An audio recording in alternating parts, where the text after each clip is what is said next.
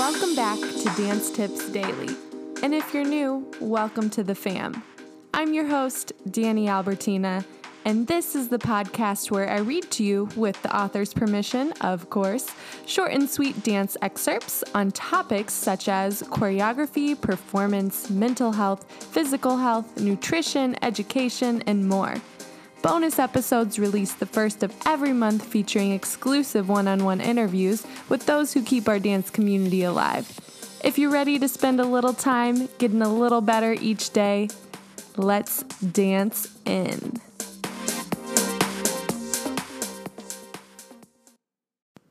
It is Friday, August 28th, and this article is brought to you by varsity.com titled School Spirit Provides a Sense of Belonging.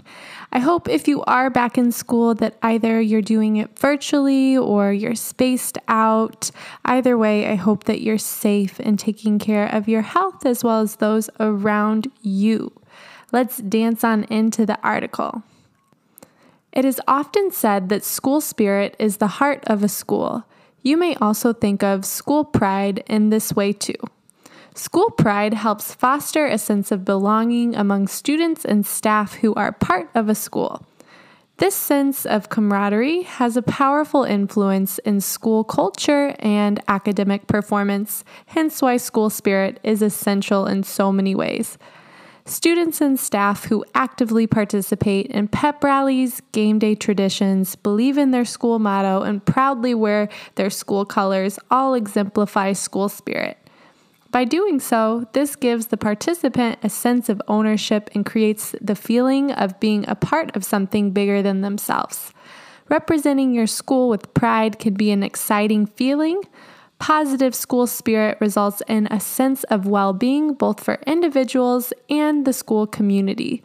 We encourage each of you to be an active member in your school and embody school spirit. Be proud of where you come from and excited to represent your school in the best way possible. During the school year, utilize your spirit programs to spread positive spirits throughout the school and the community. Including everyone in on this process is crucial and so impactful. Remember, we are all in this together. Together as one unit, we can be inclusive, proud, and spirited. Thank you so much to varsity.com for their high spirited blog as well as programming. I really appreciate them giving permission to spread their light.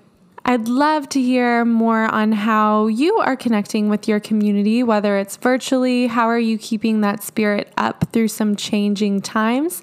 And if you aren't a part of a big school program, how are you doing that within your dance school or programs that you're running for your students? I'd love to hear your feedback. You can write to me at dancetipsdaily.com.